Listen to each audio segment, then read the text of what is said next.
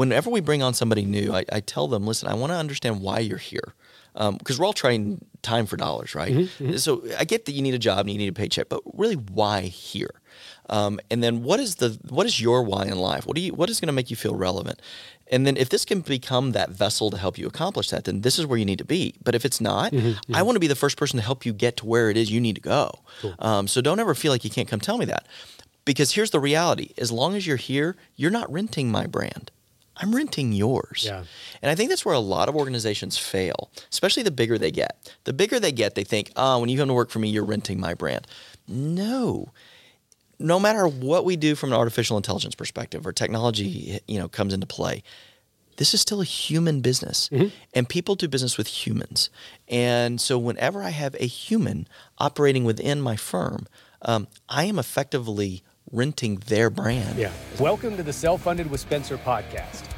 Healthcare is broken, and we aim to fix it one conversation at a time. So I think we're rolling, right? I assumed we're ready to go. All right. Well, Seth Denson, how are you, man? Good to see you. Good to see you, buddy. Good to be back. Literally great I to feel see like you. really honored to get to be back. Like I didn't screw up so bad on the first round. Well, you are one of a very select group of people that have gotten to sit down a second time. Well, thank so I appreciate I- you. I'm but honored I had to invite you to the new space, man. I really wanted. I kind of want to secretly show off to Seth Denson the space that we're Yeah, shooting. you, sh- you, you, it's worth showing off. Yeah. This is great. I walked in. I was like, man, this is this is exactly what you would want this space to be. Yeah. Now, right? if I only had like a million dollars, I'd build it myself. It's coming, I'm yeah, sure. It's coming. It's coming. But hey, man, I appreciate you coming back. I thought let's catch up. You know, obviously wanted to get you on the couch, the, the orange couch. Hopefully, I we'll know, make this like right? the infamous orange couch at some point. um, but just sit you down, man. And we really we had a great conversation last time. But last time was captives, right? Right. We really talked Very about topic GD, specific. very topic specific. That was when I was still sort of landing on this idea of self funding, and I really wanted to hone in on the technicalities of self funding. But now I'm, I'm branching out a little bit more in the healthcare space. Uh, with you, though, in particular, I would love to talk uh, two main subjects. So entrepreneurship. Yeah. You're a fantastic person to, to have that conversation with, as well as kind of social media and media strategy, which you've really leveraged to build your personal brand, your, your GDP advisor brand, all those things. Yeah. Uh, but before they do that, why don't we just at least reference who you are? I don't expect people to go back and watch episode nine with Seth Denson, but if you do, you can hear his, his profile. But why don't you just really briefly Oh man. your well, story? listen, my my my favorite title is that of dad. For sure. Um, and and and I say that's a neck and neck title to husband of Jenna, and you've you've met Jenna, and you know anybody that meets Jenna recognizes how good at sales I really am. uh, and uh, you know I love that new Walker Hayes song, right? Uh, I got to keep my daughters off the pole, my son out of jail. Go to church so I don't go to hell, Yeah. and try to keep my wife from figuring out that I married up and she married down. Oh, that- I don't know that song, Okay, but well, I go, like go it. listen to I it because literally the like it first time I heard it, I went, "Wow, yeah, that, that's it, right?" You're like, that guy wrote the Um, song for me. I I know. So um, I, I weigh, as we say out in West Texas, I weigh out punting my coverage, and uh, she is fantastic. So being dad to Emerson, Arabella, and Connor, and then being husband to Jenna, uh, that is what I live for every day. Um, you know, and fortunately, we're in an industry and in a vocation that allows me to. Uh, really maximize what is the great equalizer of all, which is time uh, that I can spend with them and and freedom to do that. And um, so yeah, so co-founder, chief strategist at GDP Advisors, based in Dallas, but really with clients all over the country. Um, and my business partner John and I launched the firm in 2013. That was after I'd launched JDS Benefits in 2011 and we merged and, and formed GDP and and just having a lot of fun. We've got a great organization, fantastic culture, good group of uh, professionals dedicated. Our, our motto is is that we're driven to make people's lives better, and whatever that looks like. Uh, and and we've got a great group that's dedicated to do that. So you know, I'm driven by my faith and uh, and just get to love every bit of life that I'm living right now. Yeah. Well, did you? You're doing an awesome job at living, man, and especially somebody that that cares about you a lot, man. You're a good friend of mine. Um, it's it's really great to see your success, and Thank I you, mean that. I mean that sincerely. Likewise. And I'd like to talk about that story, right? If you don't mind. I mean, I really, I, I've had quite a few folks that are entrepreneurs on the show, yourself included, and I really gravitate towards that story. I think it's growing up with a father who's an entrepreneur himself, but also just I love the success of the guy or gal that decides I'm going to go out on on my own and I'm going to do it my way. Right. right? Maybe like your story where you talk about kind of being stuck in an organization, not stuck, but you had this uh, I think you called it a Jerry Maguire moment where you had your manifesto and you're like, this is what I think we should do. And all of a sudden you thought it was going to go out with a bang and it kind of went, went the other direction. Wah, wah, wah. And so that started you though. Like it, it almost, did. it propelled you on that journey. So why don't you share a little bit of that story with yeah, the folks you know, here. listen. This podcast is brought to you by True Captive Insurance, a premier medical stop loss captive for employer groups ranging from 25 to 1,000 employees. True Captive believes in healthcare that is personal and insurance that isn't complicated. That's why they take a white glove approach, making it easy for employer groups to transition into a program built specifically for them. Check them out at truecaptive.com. This podcast is sponsored by PlanSight. PlanSight is a technology for employee benefits brokers to more efficiently manage their RFP process for any group size, all funding types, and over 20 benefit lines and point solutions. PlanSight is the only end to end RFP technology on the market today. Let's modernize your RFP process together. Check us out at plansight.com. You know, listen, I, I, will tell you, I did not enter into my vocational career with the idea that I ever wanted to be an entrepreneur or an innovator. It was, hey, I really want to find some really talented people that I can learn from, that I can ride their coattails that I can pad a 401k and create a comfortable life, uh, play as much golf as humanly possible, and um, you know, and and enjoy that life that that this industry affords. Mm-hmm. Um, and I did. I, I, was doing just that for about ten years of my career. And you know, Spencer, I know that you know this, but many don't. Uh, you know, I'm a college dropout, so uh, I was supposed to play baseball in college, and I was a biblical theology major. So I was specifically looking at colleges that that did those two things that had baseball programs and biblical theology, yeah. which limited. Yeah, I was going to say that's options. probably a niche market, right? It is. Yeah. It is. And and I knew I wasn't good enough to play beyond college, but I could play in college. And so I was recruited by a number of universities to go play. Um, and but you know, my father. You, you talk about your dad being an entrepreneur. My dad was a pastor of a church, and uh, I say he still is a pastor. They, they, that never changes. Yeah. Um, but I, I, jokingly say he sold eternal insurance, so you know, I knew the language. But um, you know, he he actually came to me my senior years. I was I was raking my brain, racking my brain over where to go, and and really kind of sat me down and said, "Why do you feel led that you're supposed to do that?" And I, I didn't have a good answer yeah. to that. And he said, "Well, then don't. Yeah, like don't don't don't pursue that because you think that that's something I want you to do or yeah. anybody else because you should be felt called to do that. So for me, it was like, okay, there's a reset button now. And, and, and I got into the financial services industry in large part because I kind of fell into it because I had a guidance counselor in college that said, uh, you know, what do you want to do? I said, I want to play a lot of golf. She said, what, what, what career can allow you the opportunity to do that? And everything was in the financial, financial services sector.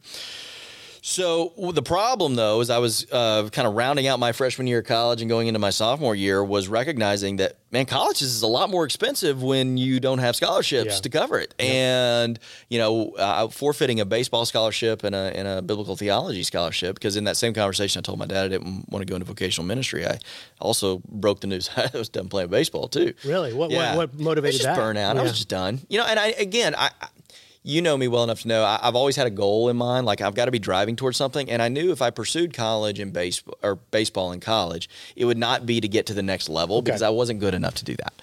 Uh, it would help me get through college, but not to pursue something that maybe I was passionate about. So I was done with it. Um, and so what I, I, I made a gamble, and I said, you know what I'm going to do instead of going to college, because uh, in this business you don't have to have a degree, mm-hmm.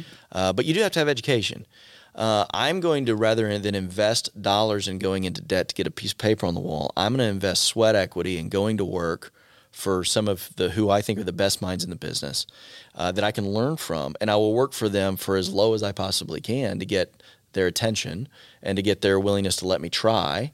Um, and what so, was that original job? Just out of curiosity. So it was, it was, it was funny. The first one I got offered was at Merrill Lynch, um, and a, a, gentleman in our community who I had great respect for in the financial services sector uh, found out that I got the opportunity to go to Merrill Lynch, and he picked up the phone and called me and said, "Don't do that.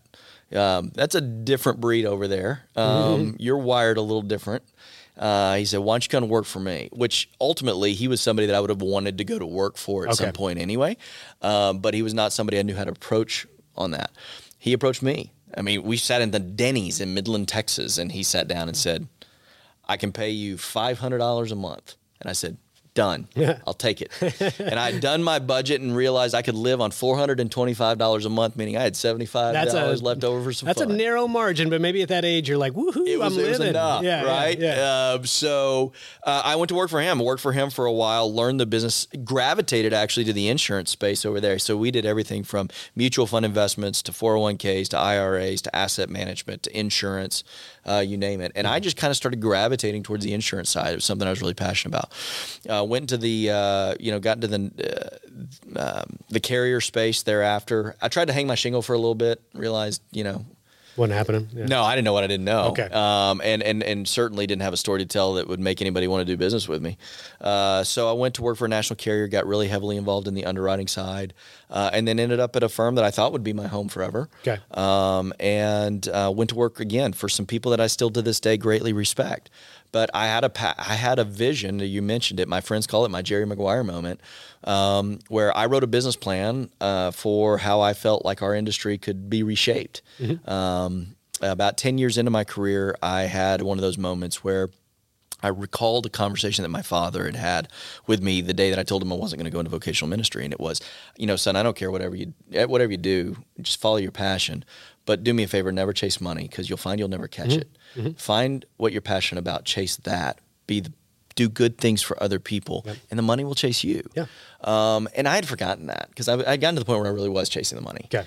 And and there was this moment of clarity, and I sat down and reached, and this is right when the Affordable Care Act was being passed. So that was it was kind of what sparked my brain flow to say, hey, how could we really fundamentally improve access, quality, um, cost of care to everyday Americans? Uh, and so I wrote a business plan. It later became a book that I wrote. Yep. Um, but at the time, I, I, I, I started to present that business plan, and it was it became very obvious that that was not going to be adopted. Well, and Um, it's funny. I mean, that's this. So innovation, right, isn't always met with the same like open arms as you envision it will be in your head. Especially if you're, you're challenging the status quo in which a business has been built on. That's right. So we're all. If you're paid, your paycheck depends on your messaging around uh, a certain thing a certain way, right? Well, you're, what are you going to do? You're going to message it that way. So all of a sudden, if you present a new idea that might be sort of juxtaposed versus that, Yeah. Like what are you doing you know they're, they're not going to necessarily come to you and say you know what seth we're going to change our whole business around you That's right? it, right? Yeah, We're gonna take this multi-million dollar Yeah, organization yeah. and reshuffle it. Um, and you know, it's interesting that the, the comment that was said to me as I was sharing my plan was, um, "Do you know how we make money here?" uh, and I said, "Yes, I do." Um, but I, I would argue that I think we can make just as much, if not more, because we would bring more value. Yeah. Um, and it wasn't. It, it was. Listen, I wasn't met with malice. Sure. Um, but it was met with. "Mm, That's not going to work here. Right. Um, and, and and that's fine. That organization till this day is doing quite well, and God bless them. but that, i think Um, that you know that maybe every entrepreneur needs sometimes that catalyst moment right it's It like was. you have Yeah. this fork in the road for your career and you say well my passion and my heart lies here this is my vision for this if it's not shared then i got to go my own way right I knew I could never go back. I knew at that Yeah. point once once I'd put pen to paper and I had written it down and I had structured it, I knew there was no way I could never not pursue this in this business.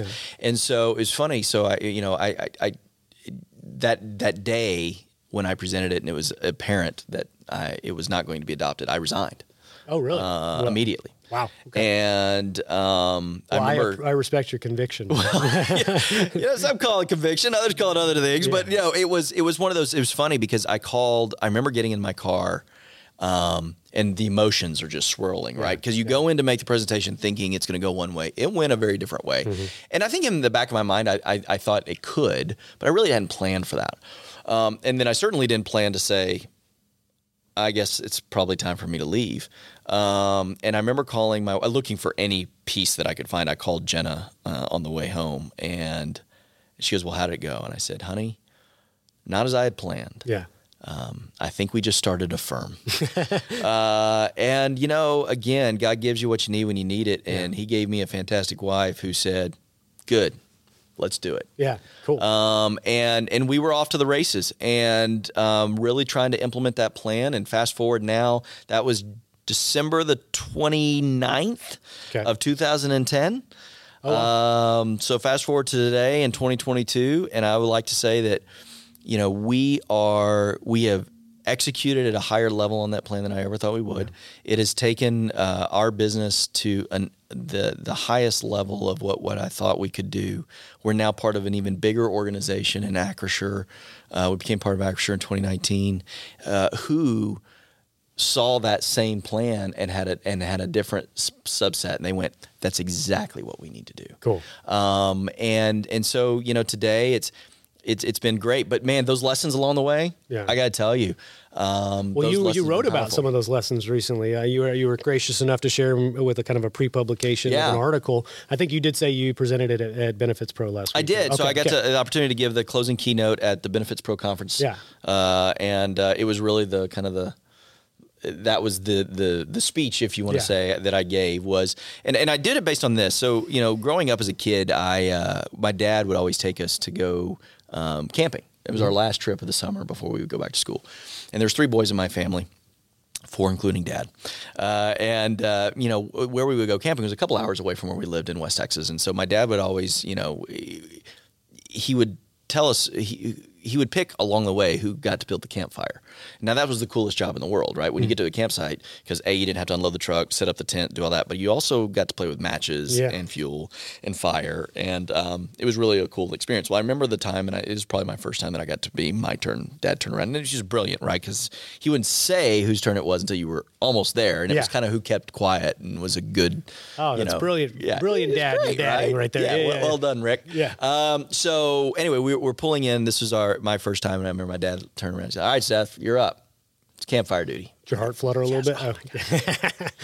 so I jump out of the truck and I throw caution to the wind. I go find as much firewood as I can. I'm probably hurling some, you know, some slander at my brothers who are having to set up the, you know, yeah. the camp. And uh, I, I, I literally forgot everything that I'd ever known about building a campfire, everything my father had taught us. And I threw caution to the wind, threw wood in the pit, doused as much fuel on as I could, light a match, and you know we all know what happens. Like, yeah, glue, and I was like, yes, this is beautiful. Um, and then within a couple minutes, it's gone. Okay, it's gone, right? Because you know the structure isn't there, mm-hmm. and so you know, interestingly enough, along my entrepreneurial career, I had a lot of those same type of moments. Now. I remember, and I can still hear it to this day, my father from across the campsite when I did that, leaning forward and saying, Hey, did you build it right? Yeah. Um, and and and you know about six years into my entrepreneurial career, there are a lot of those what we'll call big fuel moments where you you pour fuel, you you make some movement, you're moving the needle, but that fire's burning out. Mm-hmm. Um, and I and I sat down in 2016 and restructured a lot of my life and recognized that there were lessons to be learned in these moments of burnout, but I was burning matches and I needed to build an inferno. And that if I would learn from those lessons, I could take what we were doing to a new level. Um, and there were a lot of those lessons along the way, and they're all valuable lessons. Um, and when you understand that those are all lessons, now they're all pieces of that fire. That if you build it right and you build upon them, the great thing about a fire that's built right, you don't have to add fuel. It sustains itself. It can grow and it's it's efficient and effective. And I think entrepreneurially, our careers can be the same way as long as we recognize those lessons that are out there and learn from them. Yeah, as you actually, what you're saying kind of echoes uh, something I heard from. Do you know Mark Combs, selfinsuredreporting.com? Yeah, absolutely. Yeah, Mark was here probably about four or five weeks ago, and he talked about his early stages of being an entrepreneur as well. And he, he kind of has a similar background to you. He, he was a producer, successfully helped grow an agency that rolled up into another agency, had his pivotal moment or seminal moment that's like, ah, I don't think this is the right fit for me, and went off on his own and started building. And he said that was the moment with everything stopped working for yeah. me. It's like the point I decided to go out on my own, everything I knew, my whole track record of success was out the window, and now it, it stopped. But his point was, is that he's like, I think every entrepreneur needs that. You mm-hmm. need a couple those failures. You need to struggle. So maybe yeah. your your lesson in building that fire, but not building the infrastructure of the fire properly. That's a, there's a lesson inherent in yeah. that, and so you've learned from that lesson. The next time you go build it, you build it in a sustainable way. But his point was, I think every entrepreneur needs to kind of fall flat a couple times. Absolutely. Whether it's humbling you or it's just teaching you at the same time. Well, the reality is you learn. I, have always learned more from the the times when I tried and failed than I tried and got it and won. Mm-hmm. Right, and um, I think every good entrepreneur is wired to hate losing more than loving winning. Yeah, for sure. Um, and you know, for me, it was recognizing there's a lot of lessons. I write them about them in that article. I spoke about them at Benefits Pro. But one of the key ones is is that there's no textbooks or manual to this. Right? If you're really innovating, right? Mm-hmm. That means you're doing something that somebody else isn't doing. There's right. probably not a manual or textbook you can go do.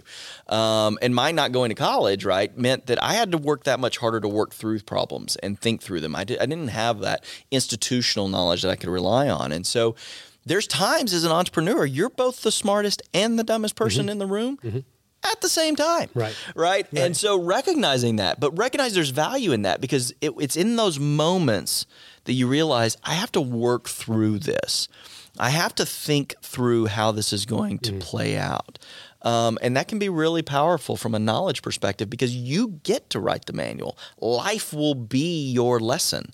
Uh, and and you know the other thing I say is is that you know, perfection is a goal. It's not a reality. Mm-hmm. Um, and I think so many times early on when I was launching into my innovative entrepreneurial career, it was well, it's just not ready. It's not ready. It's, at some point, you just got to fly the plane yeah. and finish building it in the air yeah. because it never will be. Um, and so those lessons, those types of things, they all kind of can come together, and, and it gives you peace. And then what I tell people all the time is consistency. Consistent, you know, in, in, a, in an entrepreneurial world, uh, time can be your friend and your enemy right? And the distractions are twi- twofold as if you're an, just an employee somewhere or just doing your daily job. So you've got to create those consistencies because that can be that comforting thing for you. Uh, you know, so for me, and you know, I get up early every morning. I'm mm. up between four and four thirty every morning. Uh, I have a routine that I go through every morning. I exercise around the same time every day. I eat lunch at the same time. I almost eat the same lunch every day. Um, I try to go to bed at the same time. I do the certain things. If you could put wash, rinse, and repeat on my life, there is nothing that gives me more peace than that. Um, but all of these things are great lessons that you can learn. Well, so I have this suspicion, and I want to uh, bounce it off you that entrepreneurs almost need to be a little bit naive in how difficult the adventure is that they're about to undertake. Because if you knew truly how difficult it was and how many trials and tribulations and failures, you might not take the first step. So yeah. that, that is my suspicion, having interviewed a lot of entrepreneurs and I've seen it play out firsthand. Did would you think that's at least close, uh, you know, on the mark, or or did you always know that you could do it? Right? Did you always know that it was going to be hard, but that you could do it going in? I mean, I think that in the back of mind, you knew that there was always a way to get it done. Okay. Uh, and you felt like you were probably the right person for the job, but there certainly uh, are those moments when doubt would creep in. Yeah. Um, and failure is imminent. It, it is absolutely imminent. Mm-hmm. Um, and and the, the the key to making mistakes is learn to. I, I say this all the time. You got to eat crow fast. Okay. Um, you're going to eat it either way, right? Um, and hot crow goes down a lot better than cold crow does, uh, and it, it, it sucks. It tastes terrible regardless.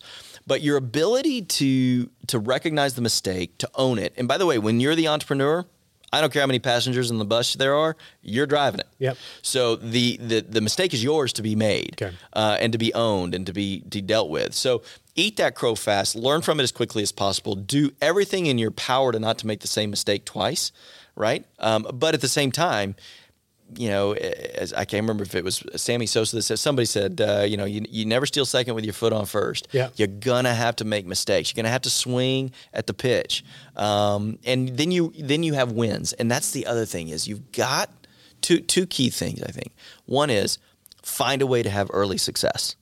Success breeds success. Success has babies. And when you can when you can have a success no matter how minute or small you might think it is in the grand scheme of what you're trying to do man big things can happen from that because that's going to replicate. Mm-hmm. and the other thing is and this is really hard for a lot of entrepreneurs it certainly was hard for me but once i recognized it it made all the difference. There's an old saying right don't miss the forest for the trees. Mm-hmm. Mm-hmm. well don't miss the tree for the forest. Okay look for those little things that you can do that are going to help get you where you need to go. Don't worry about the force. Don't worry about the end goal. Don't worry about the destination. Worry about the next step towards it. Find that as your success point. Be successful at it. And then you're taking one closer step to solving for the forest because you solved for that tree. Solve for the tree. No, I like that. The idea of a little win. It's, I mean, there's what that mindset of get 1% better every day, or, you know, there's variables you control. Like maybe you're trying to lose 20 pounds at the gym. Well, yep. the first thing I'm going to do is maybe try to calculate the amount of calories I need and get myself in a caloric deficit. Or I'm going to, you know, you pick the little things that you can do that in aggregate add up to right. helping you achieve that goal, which I think is a, a great point. You can't solve that big problem you're trying to solve overnight. Uh, no. I think I think Dr. Bricker way back when he's on the podcast says you can't boil the ocean, right? So you have to you have to you have to do it in pockets first. Yep. Um, now I suspect though we, we kind of talked about the early stages, right? Obviously, clearly we fast forwarded 12 years and you're clearly successful and probably beyond even maybe what you envisioned you, you might be.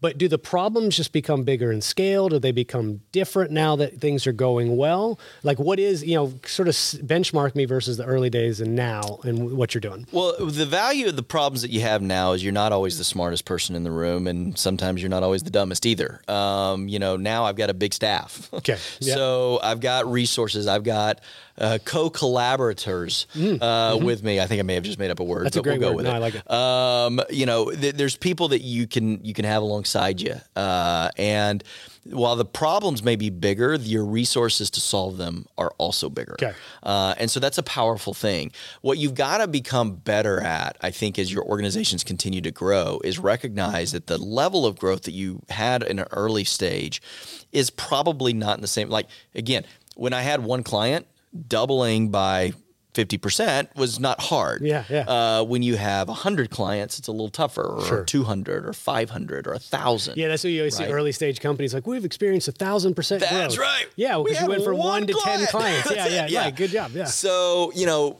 so doing those types of things is, is obviously bigger. And, and then you, you have to, it's very difficult once your, your organization gets to a certain size that you can be an owner operator. Mm-hmm. Um, you have to be an owner. And that's hard because you got to start letting go of things. Yeah. You have to start saying, hey.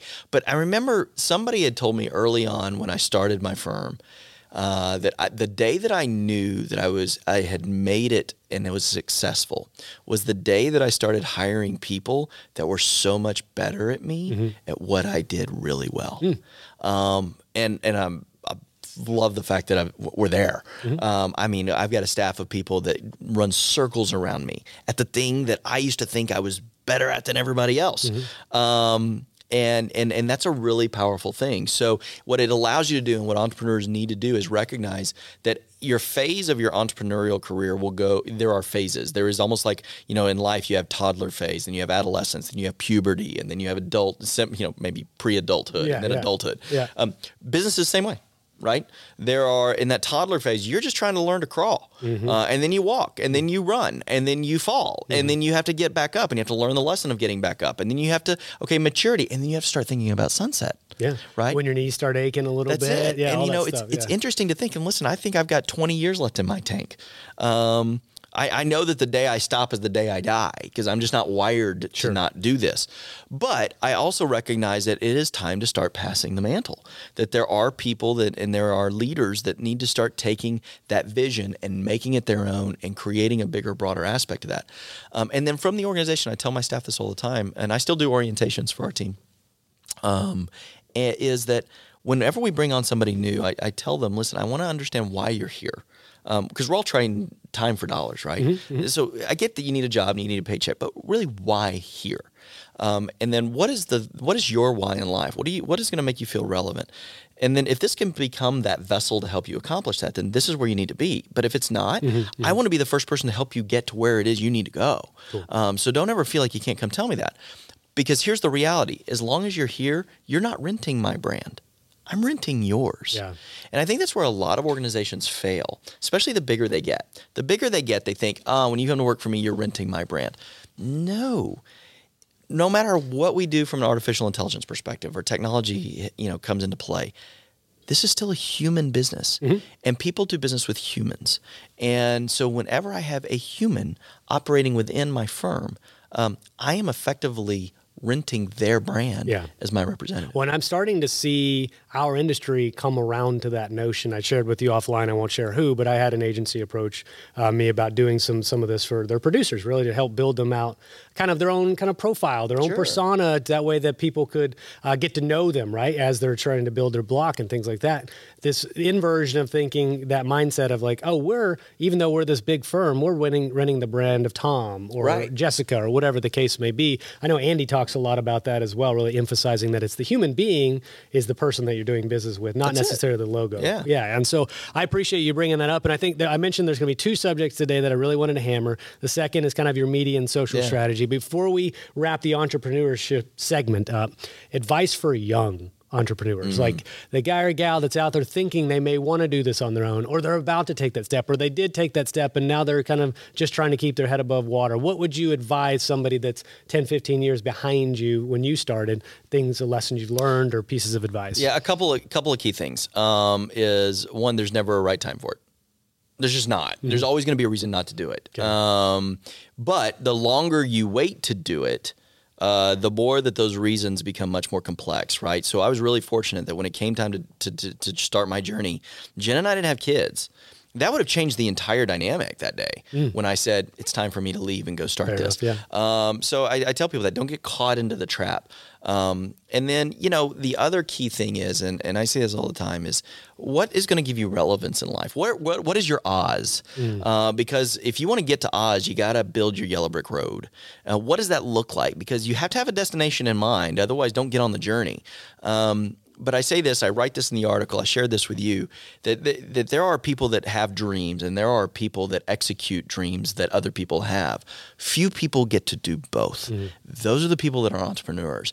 Um, but you got to be up for the journey. But man, if you are, it's a fun ride. I was to say, I told you that when I read that, that call to action, it felt like it was like a, you know, a, an arrow between the eyes. I'm like, whoa, he got me with that one. So really good kudos to you on definitely getting a good call to action on the end of that Appreciate article. Um, so uh, entrepreneurship, let's set that aside, right? Even though I think this still plays in pretty significantly into your role as an entrepreneur, but you have leveraged this idea of media, social media, out, you know, whatever you want to call your outbound ability to speak on camera publicly Yeah. and really positioned yourself as an expert in the business world, the finance world, obviously an entrepreneur.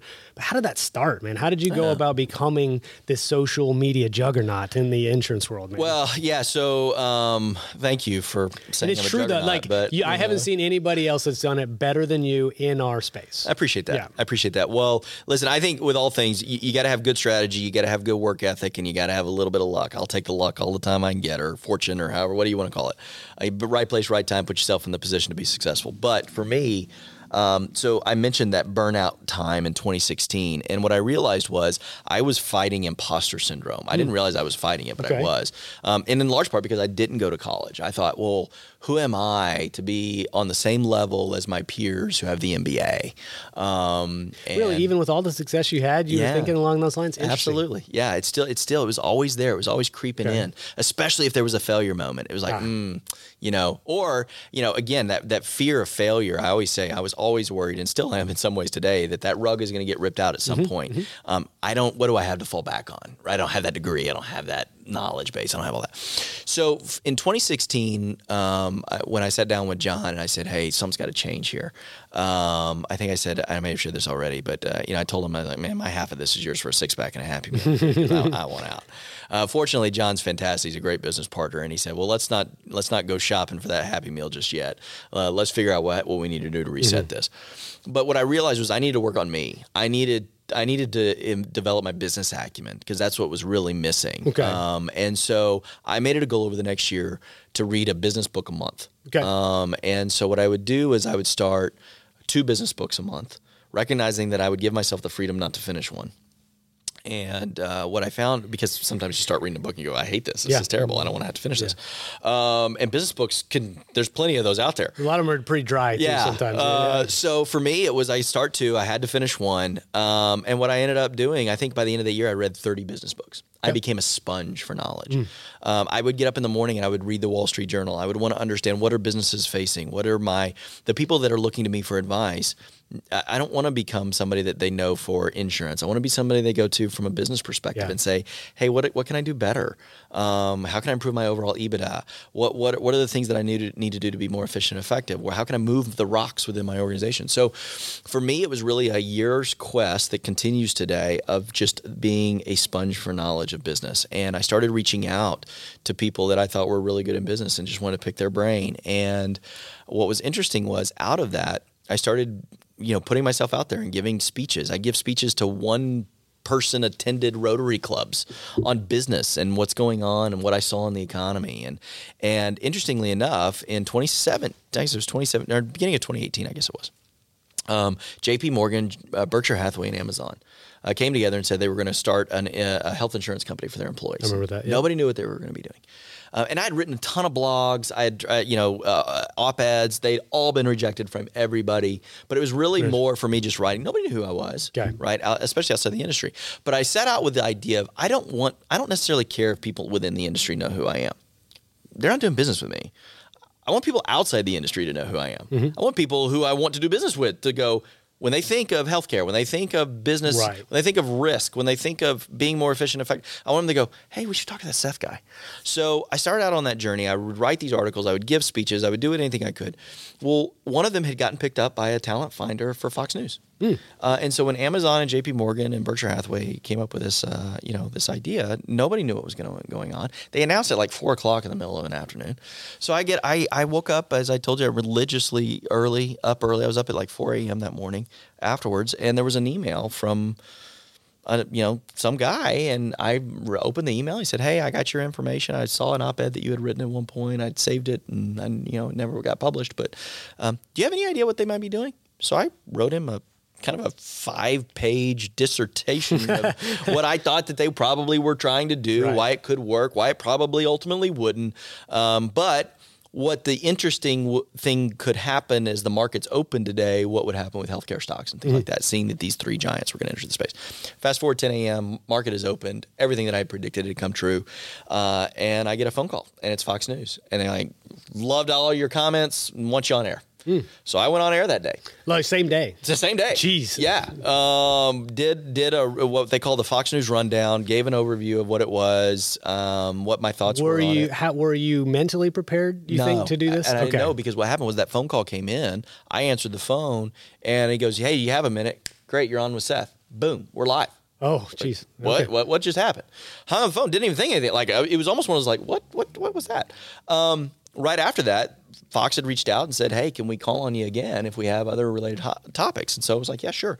That year, um, the following that following year, I did probably 200 segments on Fox, and I was writing talking points for some of the biggest names over at Fox News who you would know. Were they all um, call-in segments, or were you doing video segments uh, as well? I started out mostly radio, so okay. mostly Fox Radio. I think they, they do that so if you screw up too bad, you're not in front of a million people yeah, when you do it. Fair enough. Um, but then November of that year, so that was in February. By November of that year, I was on air, uh, and I was a regular on Fox and Friends, and I became a regular on Fox Business. And then you know, don't worry, people that don't like Fox News, I did a bunch of CNN too, and mm-hmm. I did some of the other networks that may have a different political stance, and I and I tried to and, and I always said, hey, listen, I'm going to tell the truth. The truth doesn't change no matter what your political affiliation is. And if you always tell the truth, you don't remember what you say. So let's just speak the truth. Yeah. Uh, and I was equally critical of any side of the political aisle. And it was funny because I'd do a segment, I'd have uh, one half of the political spectrum telling me, oh, you're such a right wing nut job. And then I'd have the other stuff saying, oh, you're a lefty, you know, granola eating, you know, yeah, blah, blah, blah, blah. And you're going,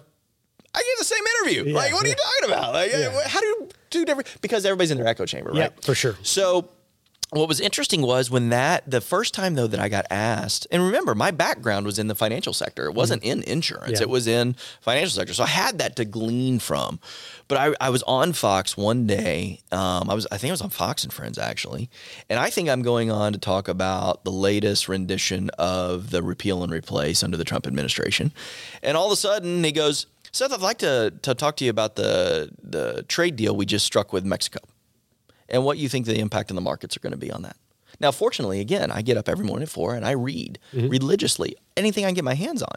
So I was well versed on that topic, mm-hmm. thankfully, because you don't know what they're going to ask you. And I certainly didn't have a clue what they were going to ask me here.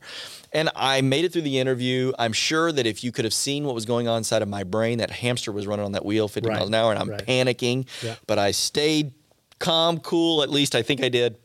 And of course, I got done. The producer came in my ears like, "Hey, that was fantastic." He was like, "Time out." I was like, "Hey, man, I thought you guys were using me for healthcare stuff." And he goes, "You know."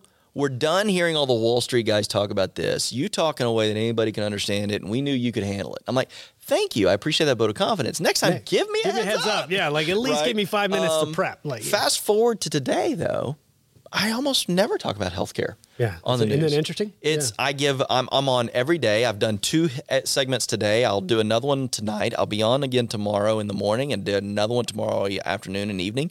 Um, and I am almost always talking about what happened in business today, Mm-hmm. what's going on in the markets, what's going on globally, domestically. How's it impacting businesses? Inflation, you name it. I'm I've got a voice in that conversation. It's made me a better advisor to my clients because I, I have a bigger grasp of what headwinds they might be facing uh, and how to possibly navigate. Well, I've experienced a microcosm of that because, like, everybody kind of early on knew me as the stop loss guy doing the Right. stop loss videos, right? Then you expand in the podcasting realm, and I just expanded topically into self funding, and now it's kind of branched out into more healthcare related. Now it's kind of business and entrepreneurship. Careful, I'm going to have you on Fox soon doing. Uh, Oh, uh, you what is le- give me at least 10 minutes heads up. So, segments, yeah. But um, what I was going to say, though, is like, I'm actually getting people now coming and saying, hey, could you teach me how to how you're doing the podcast thing? Yeah. Like, and all of a sudden, I've, I went from the stop loss guy to the self funded guy. Obviously, the software job that I do to get paid to do, and I do really well. People know me for that, but that's, you know, that's kind of behind the scenes. I'm not public about so much what doing that. Now people are coming to me and saying, hey, can you teach me how you're doing this podcast thing? Yeah. It's like all of a sudden you you start somewhere and, and then you just go on this weird sort of uh, pivot towards other directions, but then people start thinking of you for other reasons as well. And I think obviously you're talking about that evolution yourself. Yeah, and but you know, and I may have said this in episode nine. So if you're going back, Yeah, please the refer to episode nine on Spotify or but- Apple Podcasts. Yeah. Uh, I I live by the belief that preparation leads to knowledge. Knowledge leads to confidence. Confidence leads to enthusiasm, and enthusiasm sells. And um, you know, confidence and arrogance live right next door to each other. So you got to be really careful because you can end up in the wrong house sometimes. Um, but if you're if you ever sense that you're being arrogant about something, or if someone tells you you're being arrogant about something, it's probably because you have a lack of confidence. And then you go backwards and you say, well, that lack of confidence is because I have a lack of knowledge and I have that lack of knowledge because I have a lack of preparation. Right. And what you've done with this podcast, and kudos to you, um, is you prepare. You recognize what it is you're trying to do. You develop your knowledge base around that, and that comes across as confidence. Um, But it's interesting you say that though, because like the uh, the confidence and arrogance, right? I do think you said it's it's because you're sort of unprepared and maybe you're faking it, but the, the arrogance is is sort of this the ego's uh, outward expression of being confident. Well, I'll fake being confident by being Yeah. arrogant, if you will. Right. It comes across obviously a little dirty, but also I think it's just because you're insecure. It's not it. necessarily, yeah, you're not arrogant because you think you're better. It's because you're insecure about your ability to stand up against toe to toe with and somebody. so yeah for for me it's it's it's recognizing those moments and and checking myself Mm-hmm, right listen i would much rather humble myself than be humbled by someone else um, so you need to try to do that Yeah. on a regular basis and you overcome that with that preparation if you're not time is that great equalizer if you're not willing to put in the time to prepare to gain that knowledge then you will not have confidence and i totally disagree with the premise of fake it till you make it. Hmm. I think that is bad advice. And if you've gotten that advice, forget it as quickly as possible. Make it. How do you make it? Put in the time. Get the prepare, get that knowledge. That's going to lead to confidence, which leads to enthusiasm. People want to be part of something enthusiastic. Absolutely. And I don't care what role you're in and what organization, whether it is your personal life or your professional life, you are selling yes. every day, Yes. all day. Yep. And the more that you can understand that, I if I can be enthusiastic about that, right?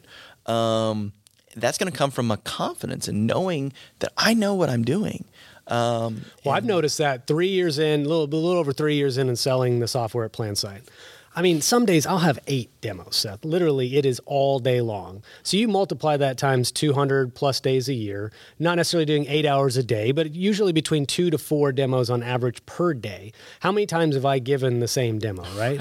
but the confidence itself that's derived from, I know every nook and cranny of the software. I don't have to think about what comes next. It already is in me. I know what comes next, but I have the ability because I know it so well and I've been doing it for so long that if a question comes up that would have thrown me off guard early on, oh yeah, all of a sudden what, what, I can pivot any direction that I need to right. go. But that's because of the repetition, the time that's been spent in there, and then the confidence that is derived from doing it so often. That's it. Yeah, and that, it wouldn't have been the same a month in as it is now, you know, 36 months in or whatever, Yep. and doing it so often. But let's talk about kind of how this has benefited your business, right? Because.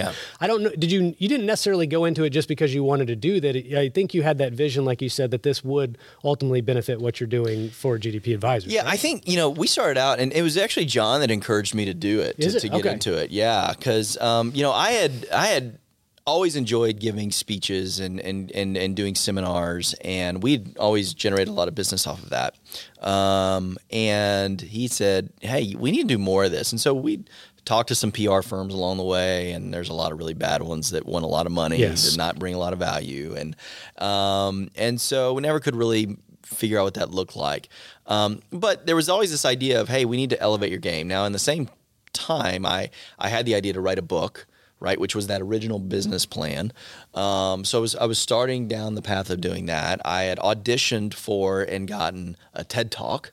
Cool. Uh, Yeah. Which was really cool. Uh, one of those things that you don't get paid for, and you will spend more time and invest more energy and grief and pressure than anything else. I imagine. Uh, but it paid dividends. And what it did was it did two things. I don't know that doing all the media stuff, nobody picks up the phone and calls me and says, Hey, I saw you on Fox. I saw you on CNN. I saw you on Newsmax today.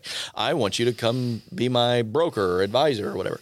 Um, what it does, it does two things. One is it, it elevates your game and level of knowledge. So again, that that that exudes from you when you go into a prospect meeting.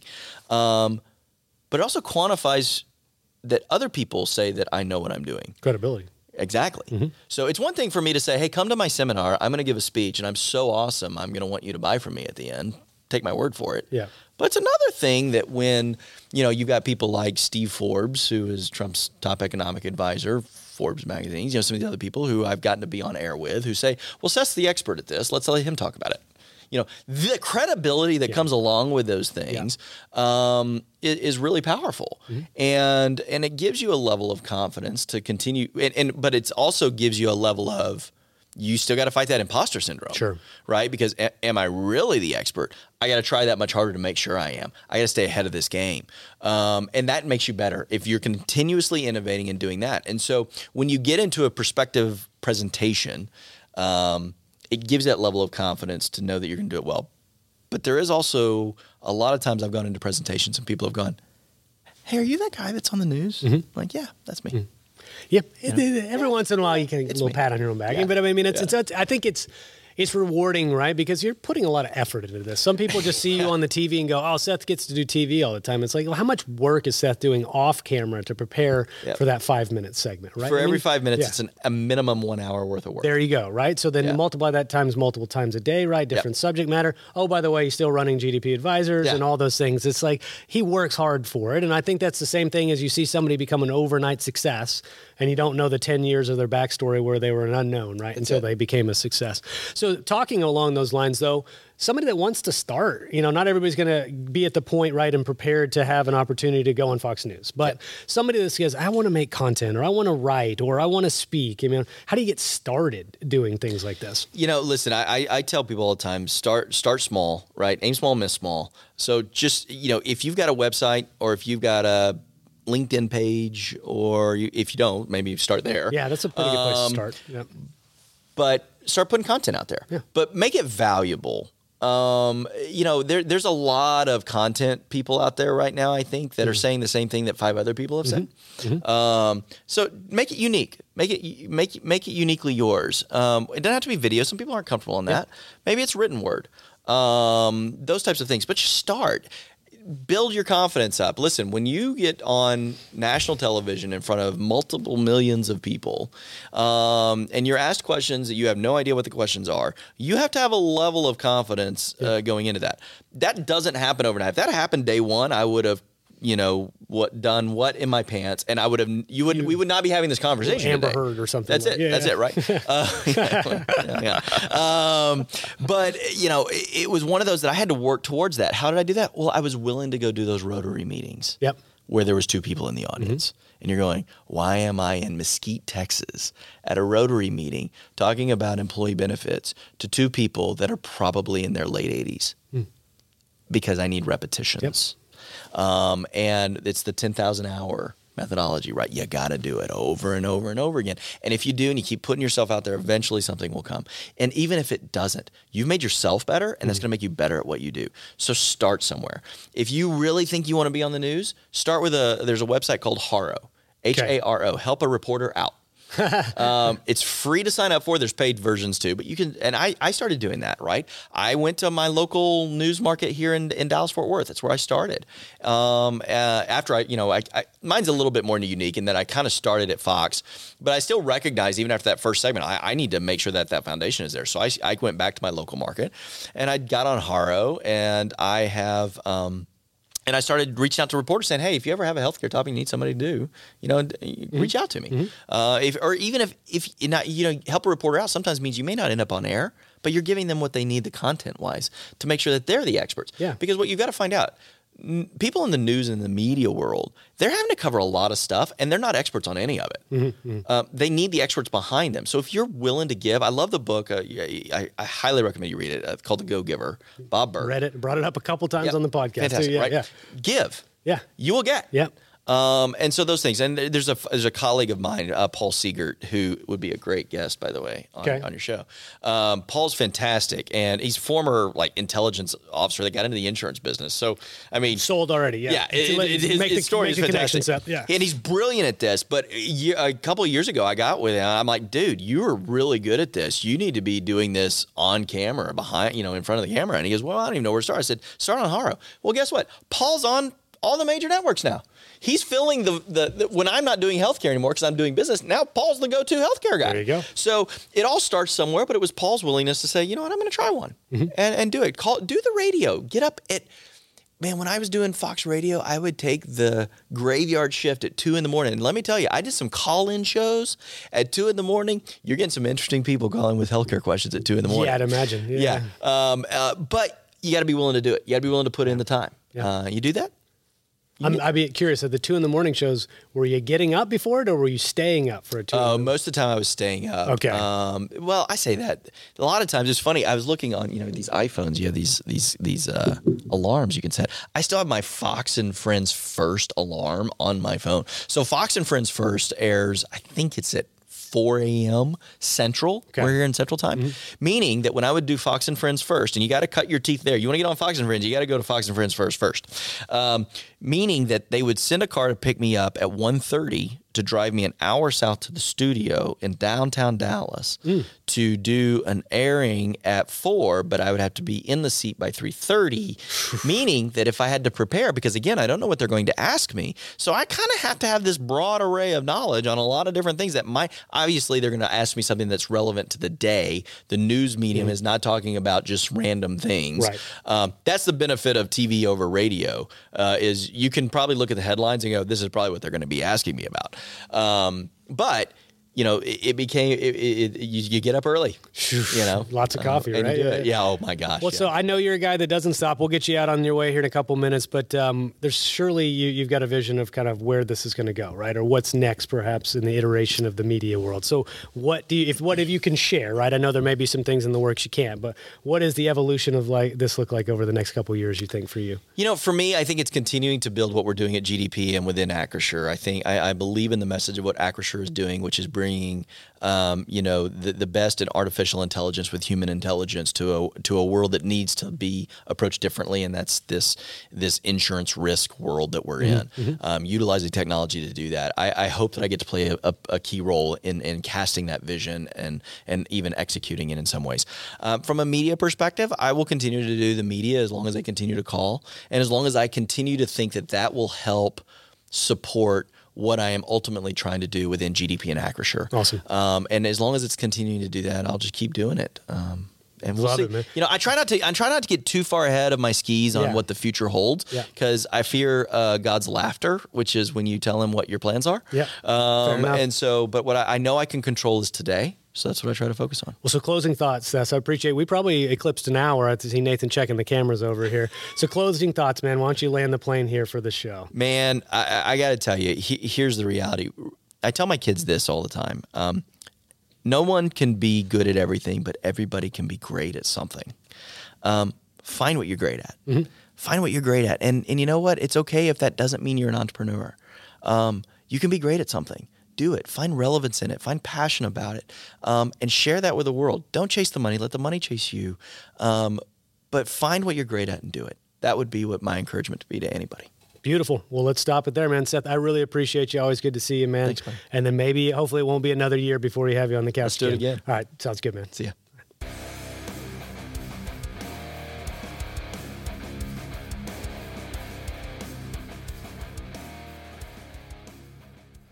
Captive believes in healthcare that is personal and insurance that isn't complicated. Check them out at truecaptive.com.